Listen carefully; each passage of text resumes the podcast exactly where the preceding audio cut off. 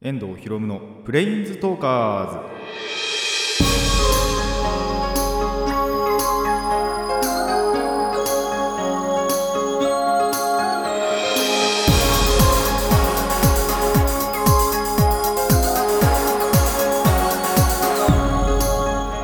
ジオの前の皆さん、こんにちは。遠藤博夢のプレインズトーカーズパーソナリティの遠藤博夢です。この番組はマジック・ザ・ギャザリングのプレインズウォーカーたちが様々な世界へ旅できるかごとく様々な話をしようという番組です。10月過ぎてもですね、まだ暑いっていう今もなんですけど、もう半袖の T シャツ1枚ですっていうぐらい、ちょっとあと気温そのものはまあまあ涼しいんですけど、歩いてたりするとちょっとやっぱ暑くなってくるかなっていうぐらいの気温で、そんな半袖の日が続くなと思っております。で、本当気温差あるのも事実で、体調も崩れれば天気も崩れるんですよ。何かって本当油断してると、例えば、朝すごい晴れてるとするじゃないですか。もう午後入ったぐらいから雨降ったりとか、逆もあって、朝雨が降っててちょっと涼しいなって思ってたら一気に晴れてめちゃくちゃ暑くなるみたいなっていうところが結構あるんですよ。ところっていうか、そういう日がなんで、やっぱそれで気温差とか生まれちゃうと体調の崩れとかにもつながるのかなとちょっと思ってはいます。一応僕は今元気なんですけども、特に何も体調に関してはないんですけども、何かね、やっぱり全くないっていうことは絶対ないと思うので、それでも健康になんとか気遣ってね、過ごしていこうかなとは思っております。やっぱ雨あと降られたりすると洗濯物もね、しまわなきゃいけないと思って、ちょっとつい先日もあったんですよ朝晴れてて、でそのままにしてちょっと出かけて、で小田原行ってたんですけど、ちょっと後でも話すんですけど、そしたら午後かな、やっぱり雨がザーザー降り、本降りではなかったんですけど、でもポツポツ降ってきちゃって、ほんと小雨ぐらいので、やばい、洗濯物大丈夫かなって思ったら、ちゃんと妹がしまっててくれてはいたんですけど、やっぱりそういう急に降り出すっていうのは絶対これからもまだまだあるなと思うので、気をつけていきたいなと思います。皆さんも天気予報をしっかり確認してね、今日は何時まで出しとこうとか、今日はこういう服装で行こうとか、そういうのは、気遣うといいんじゃないかなと思います。皆さんで気をつけていきましょう。それではラジオの方を始めていきます。遠藤博夢のプレインズトーカーズ、今回もレッツプレインズトーク。遠藤博夢の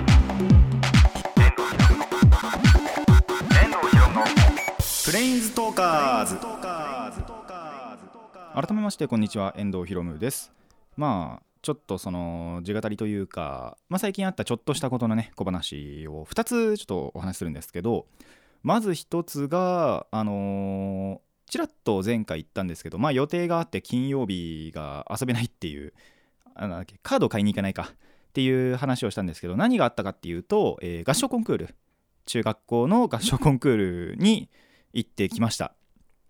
今回の合唱コンクール、結構バランス良かったっていうか、どこもそつなくあれだったなと思うんですけど、悪く言っちゃうと突出して、ここマジでうめえなっていうところはあんまなかったんですよねそれでも僕らの時代に比べれば全然バランス良かったり、でも去年の方が良かったかなって思ったりもする、合唱コンクールでした。でもやっぱ芸術的な観点というか、たとえね、中学生とはいえ全力でね頑張ってる姿とか、その歌声とか聞いてちょっといい心持ちにはなれたかなと思います。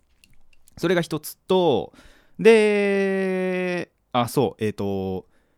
の日からでもあったんですけど、ちょうどその後かなんで、バイトとか終わってから堀江さんのねライブツアーのチケットの申し込みが始まったということで、もう早速ね申し込みはしました。何かっていうと、この今の段階だと、一般の先行受付っていうだけで、まだお金とかも振り込んでないんですよ。なんでまずチケットが取れるかどうかっていうところからなんですけど、それで、1人分で申し込んだら、その後からバイトの後輩ってか、弟の友達でもあるんですけど、それの1人がやっぱり俺も行くっていうことになって、ちょっと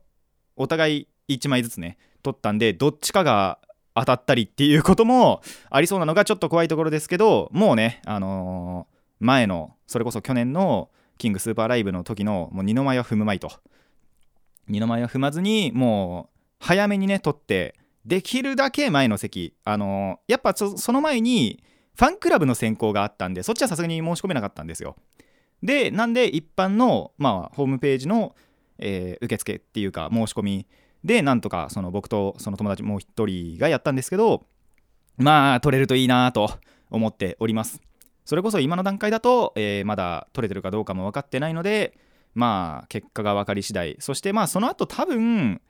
おそらくなんですけど、これ分かんないんですけど、まだ例えばコンビニとかの発券のシステムで取れたりも、またその一般のっていうのかな、一般販売みたいな感じで取れたりもしたらいいなと思っております。仮にその今の先行受付がダメだったらね、それでダメだったら諦めたくねえんですけどねもうほんと行きたいなと思ってるんで、当たったりしてくれればいいし、その後でも買えたら買いたいなと思っております。それぐらい本当に行きたいんで、ただ先行受付はしました。もう祈るしかないです。僕ともう一人で祈って待ちたいと思います。それではコーナーの方行きましょう。最初のコーナーはこちらです。ニュースの話。久しぶりにね、時事的な話をしたいと思うんですが、初めてかな、国内じゃなく国外のニュースをいきたいんですが、今国外のニュースって言ったらね、あれしかないんじゃないかなと思います。今回取り扱うのは香港の、今でもね行われているデモ活動の話について、デモ活動のこともちょっと言うんですけど、他の事例というか交えて、自分なりの考察というか、意見というかやっていきたいと思います。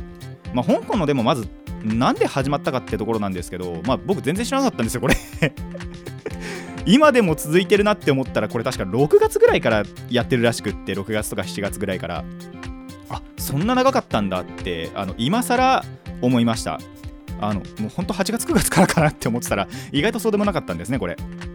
で。最初のその目的、やっぱデモ活動っていうんで、何かに対しての反対を募った同士署名活動みたいな感じですね。で、政府に訴えかけるというのが目的なんですけど、これが、改正案の完全撤去、改正案なんだっけな、逃亡犯条例の、改定の撤廃、改正のさらに撤廃ですからね。これ何がやばいかって、そもそも香港って中国領土でありながら、中国の本土からはちょっとその切り離された時事になってるわけですよ。独立してるというか、そのちゃんと一つの国ではあるんですけど、独立もしているみたいな、ちょっと難しいかもしれないんですけど、これ一国二制度っていうらしいんです。調べたところ全然知らなかったんですけど、でそれも、少なくとも2047年までは続けるって中国が言ってる割には、今回でそれが崩れてしまうんじゃないかと。だからこの改正案は撤廃しろということらしいです。具体的にどういうことかというと、まずその逃亡犯条例改正案が通ってしまうと、その香港って独立してるんですけど、その他のところで犯罪が起こって、でその容疑者が香港に逃げてきてしまうと引き渡しが難しいらしいんです、今だと。だからその引き渡しを簡略化しようってことなんですけど、その締結する国の一つに中国があるんですよ。そうなるとその中国とまたつながってしまうんで、それはもう実質中国の本当に国になってしまうじゃないかと、独立性がなくなってしまうじゃないかということで、香港の民衆たちは怒っておりますということで、最初はそれに対して、その改正案は絶対撤廃しろと、もしかしたらその締結国に中国取り除けばそれでいいのかもしれないんですけど、ただ見てるそのニュースっていうか、まとめサイトみたいなのを見てる感じはそうなんですけど、そういうことでデモが起こると。で香港のその人口が700万いて、それこそ最初に行われたデモ活動で103万人いたということで、なんと人口の7分の1がそのデモに参加したらしいです。すごいですよね。7人に1人が7人に1人じゃねえか、あれ7分の1だから違うな、どれぐらいだわかんないからいや大体2人に1人とか、まあもっとかな、いや全然違えわ、それは2分の1なんだから、まあでもそれなりですよね。7分の1なんで、あと103万っていう数の膨大さから見ても、その最初のデモからまずすごかったと。もうそういうみんな、もうなんだろうな、市民みんながもう改正案はそんなことは通すなと言ってるようなものなんで、なんでそれぐらいにやっぱ反対されることなんだなと、もう香港は香港なんだと言ってるようなもんなんだなと思っております。でやっぱりそれがあったもんですから、その警官隊とのやっぱ衝突になるわけですよ。でそこでやっぱその警官からも暴力なりなんなり受けたりして、で今はその暴動と思われていると、このデモ活動が。そういったところに対しての、撤回っていうのも今は求めてるらしいです。なんで今、最初のその改正案の完全撤廃っていうのは一応なされたらしいんですけども、もう4つ、今訴えかけていることがあると。それがまずその今も言ったんですけど、警察と政府の市民活動を暴動とする見解の撤回、今これやってんのは暴動じゃねえとっていうのを訴えてるのと、でデモ参加者の逮捕や起訴の中止、まあやっぱりその暴動って言ってるだけでどんどん人も捕まってるわけですよ。警察とも衝突してますし、まあしょうがないとも思いますけどねこれに関しては日本でも絶対なんかね、公務執行妨害とかと多分同じようなものだと思うんで、まあでもやっぱり正義の行いって思ってるわけじゃないですか、デモをしてる人たちは。なんでそういうのも中止しろと、逮捕とかも中止しろと。でやっぱりその暴力とかっていうのがあったわけなんで、4つ目、警察の暴力的制圧の責任追及と外部調査委員実施の実施かっていうのをやれと。まあその普通の市民にですよ、何の武力も持たない何の市民に警察がね、もう圧倒的武力を、なんならもう発砲とか実弾の発砲もしてますし、まあそうじゃなくても逮捕とかの時に暴力振るってたりとかっていうのもあるんで、警察がそれをするのはどうなのかと。まあやっぱテレビとかでも見てると、今や警察は、市民の味方じゃなくて政府の犬だとっていうのを、訴えかけてるので、その暴力なんかも、ちゃんとなんだろう、責任問題にしろというのが、4つ目の提案。そしてもう一つが、林鄭月娥っていう、これが、まあ、一番その香港のお偉いさんですね。なんつったっけな、香港の中の中華人民共和国香港特別行政区行政長官らしいんですけど、まあなんかこの人が、その改正案を今持ち出してるわけですよ。まあ改正案は撤回しましたけど、その最初に打ち出したと。で中国ともつながろうとしたという人の辞任と民主的選挙の実現。なんかその香港って一応民主主義を唱えてはいるらしいんですが、その割にはその選挙に参加できるのが800人ほどしかいないと。それも、やってくれという、まあ5代から、まあ、今4代になってるかもしれないんですけど、要求をしてるっていう、デモになっております。なんでまあこれは本当これからもどうなったりするかっていうのは分からないんですけども、まあ見届けていきたいなと。まあそんなに長く続くのかな。でも続きますよね。この枝全部やっぱ通らないと、その市民の気って絶対収まらないはずなんで、その辺は全部その政府側が心が折れて受け入れるのか、それがもう本当にどんどん長引いてしまって、香港という国がまず持たなくなってしまうのかっていうところまで続くんじゃないかと僕は予想しています。まあ前者であった方がいいですね。もうとっとと政府がこういう時っていうのはやっぱり上が折れて市民になんだろうなからの共感得て納得する形でやった方がいいんじゃないかなって個人的には思ってます。まあ実際にどうなるかは分かりませんが、そうなることを祈ってます。でまあここからちょっとその近しい話というか、まあ僕なりの意見というかあるんですけども、これやっぱなんだろうな、権力を持っちゃう人ってやっぱりそれを振りかざしたくなっちゃうんですよ。だからやっぱりその今回のそれに対しての反発っていうのが絶対起こるんです。これ何でわかるかっていうと、アニメの話になっちゃうんですけども、ガンダムとか、あと最近僕がそのアニマックスで見たんですけど、ベルサイユのバラとかと同じなんです。でベルサイユのバラってフランス革命の、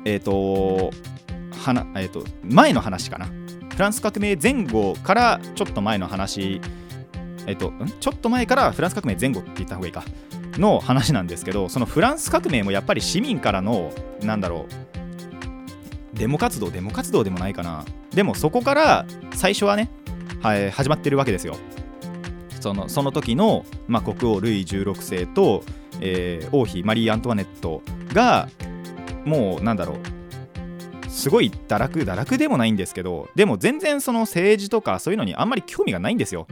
そしたらそれを後ろ盾にしてる貴族たちがもう好き勝手やったりで、やっぱりその自分からあんまり政治に関わらないもんですから、税率とかっていうのもすごい適当にしてたわけです。そしたらその税率で市民が苦しんで、もうそういうのはとっとと改正しろよとか、あと議会っていうか国民からの声もちゃんと聞けよと。その時ってまだ君主制、絶対王政って言って、もう全てを王が決める、その時の国王が決めるっていうのが、その時のフランスの決まり、他の国でも多分そうだったと思うんですけど、そういうのがあったんで、そういうのなしにして、そういう民主主義化しようぜっていうのがフランス革命の動きだったわけです。これ一応ベルサイユのバラでしか見てないんで、もっと詳しいところはわからないんですけど、でその貴族たちなんかはそういうのはもう全部ダメだと、俺らは絶対権力者にならなきゃいけないんだっていうのがベルサイユのバラでは書かれてたんですよ、結構。なんでやっぱりそういうのをやってると国民から反発は買うんじゃないかなって、どれ見てても思うんですよね。ガンダム見てても多分同じです。やっぱり上にいる人って権力を振りかざしちゃって、なんならこれは軍の話ですけども、軍の下の人たちからは不信感は募らせちゃうわけですよ。やっぱりそんなことできるかという反発されたりとかっていうのも全然あるわけです。あとはなんだろう、最初のねガンダムに関する一年戦争って、ジオン公国が独立したいというところから連邦がそんなこと許すわけねえだろっつって衝突したのが始まりですけど、その連邦もやっぱジオンに勝つんですよ。でジオン共和国ってできるんですけど、でこれガンダムすっごい過程今すっ飛ばしましたけど、そしたらそのジオンに勝ったってことで連邦は腐っちゃうんですよ。でこれ最初一応、機動戦士ガンダム一番最初のファーストガンダムの話ですけど、そこからゼータガンダムってなるときにティターンズっていう組織が一つ生まれて、それがその連邦政府の組織みたいな感じなんです。でそれが、市民を苦しめていくと。だからそのティターンズに対する、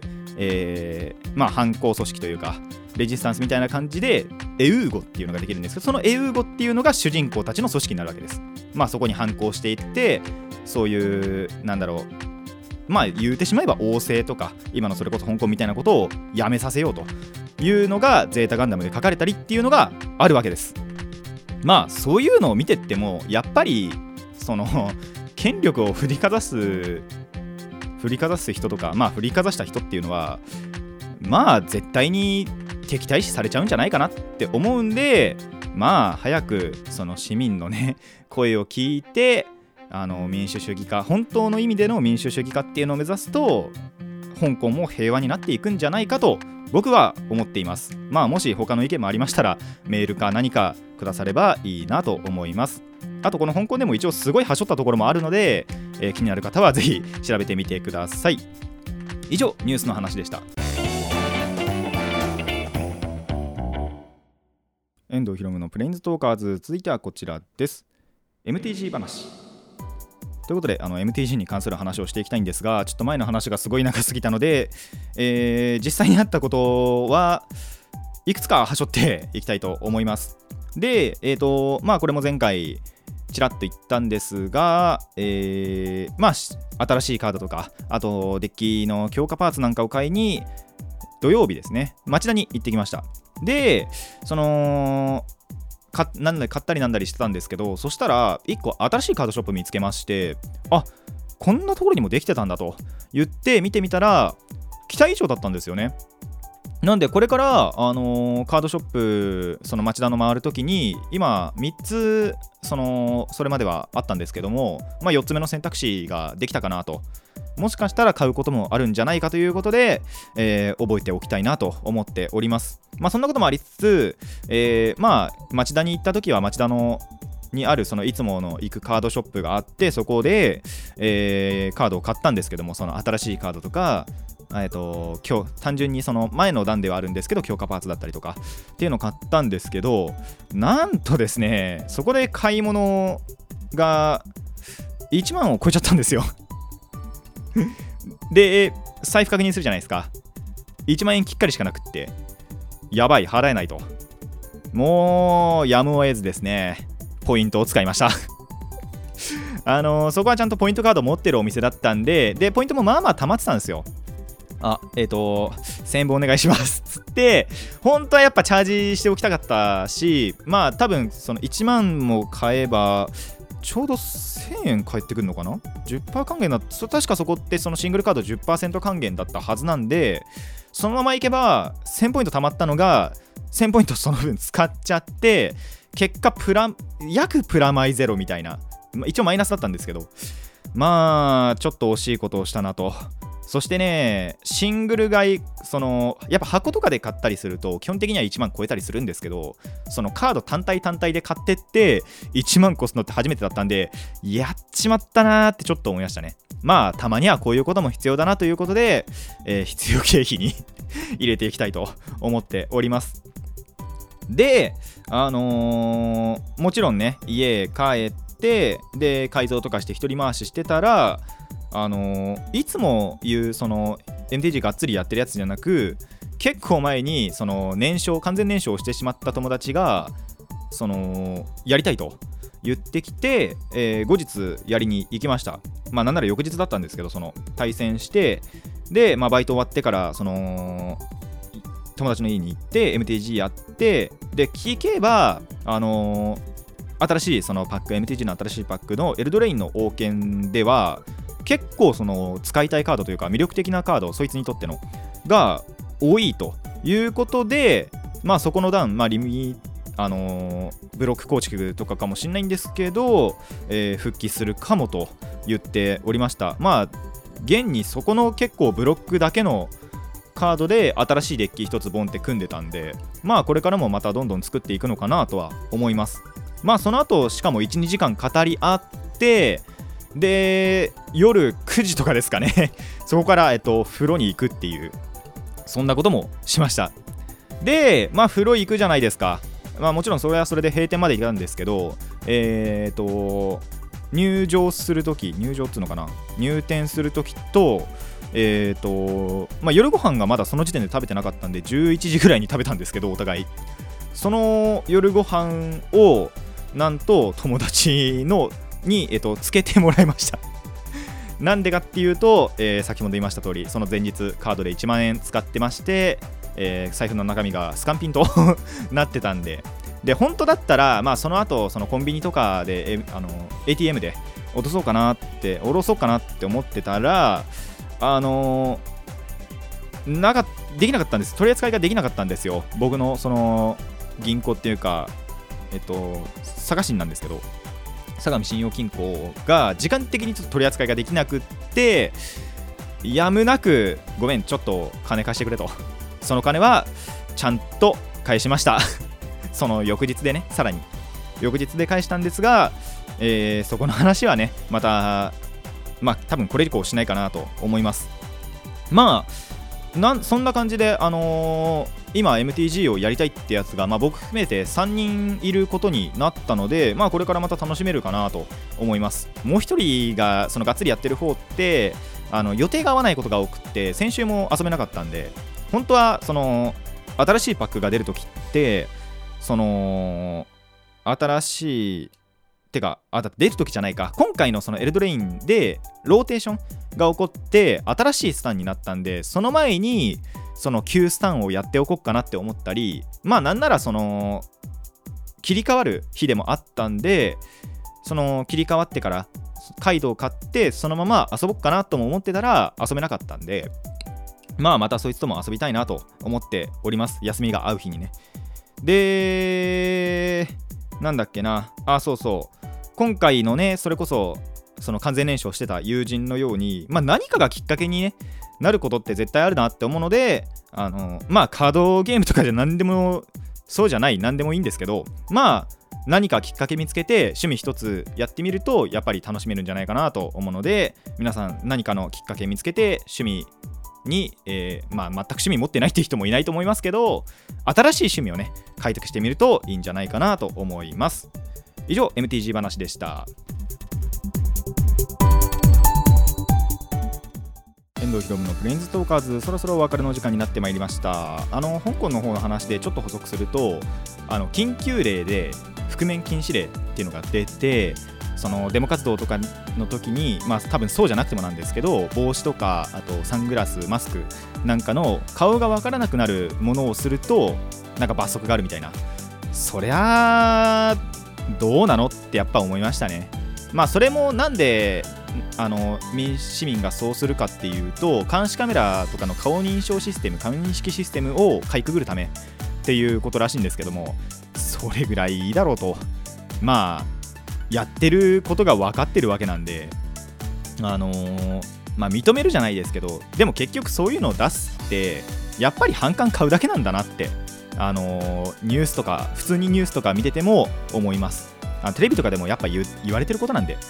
それわざわざやってさらに反感買うのは賢い人のすることじゃないんじゃないかなって、言い方悪いですけど、でもやっぱそうじゃないかなって思いますね。緊急令出すのがすごい 何十年ぶりみたいなことも言ってましたけど、まあやっぱりそれほど大きいデモ活動なんだなと思います。なんでこんだけやってて、でそれこそなんだろう、今のその要求を全部飲まないと、それこそもう革命、フランス革命じゃないですけど、でもそういうのに発展しちゃうんじゃないかなって思いますね。今でもさえそれこそその政府側はこっちのデモ活動の行動を全部暴動って捉えてもいるぐらいなんで、そうなると革命も近いのかなって思ってはしまいます。まあこれは完全に僕ベルサイユのバラを 見終わったからっていうのもあるんですけど、ただ視野には入れてもいいんじゃないかなってやっぱり思いますね。もしかしたらですけど、これは本当に僕が起こそうってわけでもないですし、その市民全員が起こしたいって思ってるわけでも絶対ないと思うんですけど、でもやっぱりその要求飲まなかったりだとか、まあこれ以上のそれこそ警官からのその弾圧とか抑圧とかそういうのがあるとちょっと分かんないなとも思ってはいます。まあ何にせよやっぱり国民からの反感買わない方がいいと思うんですよね。日本も同じでそういうところはやっぱり思うので、権力を振りかざしすぎるのはどうかなと思いますね。なんで僕もやっぱりそういう人間にはなりたくないなって思ってるんで、バイトリーダーとかにも実質的にはなってないです。まあ一番長く続けてるんで、周りからはそうは思われてるかもしれないんですけど、自分から俺がバイトリーダーだって主張したことはないんで、絶対に。なんでこれからもそういうスタンスはね、僕自身は貫いていきたいなと思います。この番組ではお便りを募集しています。疑問や反論、意見はもちろんのこと、朗読してほしい作品も募集しております。どのお便りもラジカセネットのメール送信フォームまでお寄せください。まあ今回のね、この韓国じゃねえや、間違った、香港の暴動に対するまあ皆様の意見でもいいですし、まあ日頃のね、こういうところが、カードゲームの話のこういうところが分かんないんだけど、でも何でもいいんで、どんどん、送ってくれたらなと思います。たくさんのお便りお待ちしています。それでは今回はここまでといたしましょう。遠藤ひろむのプレインズトーカーズ、ここまでのお相手は遠藤ひろむでした。また次回もレッツプレインズトーク。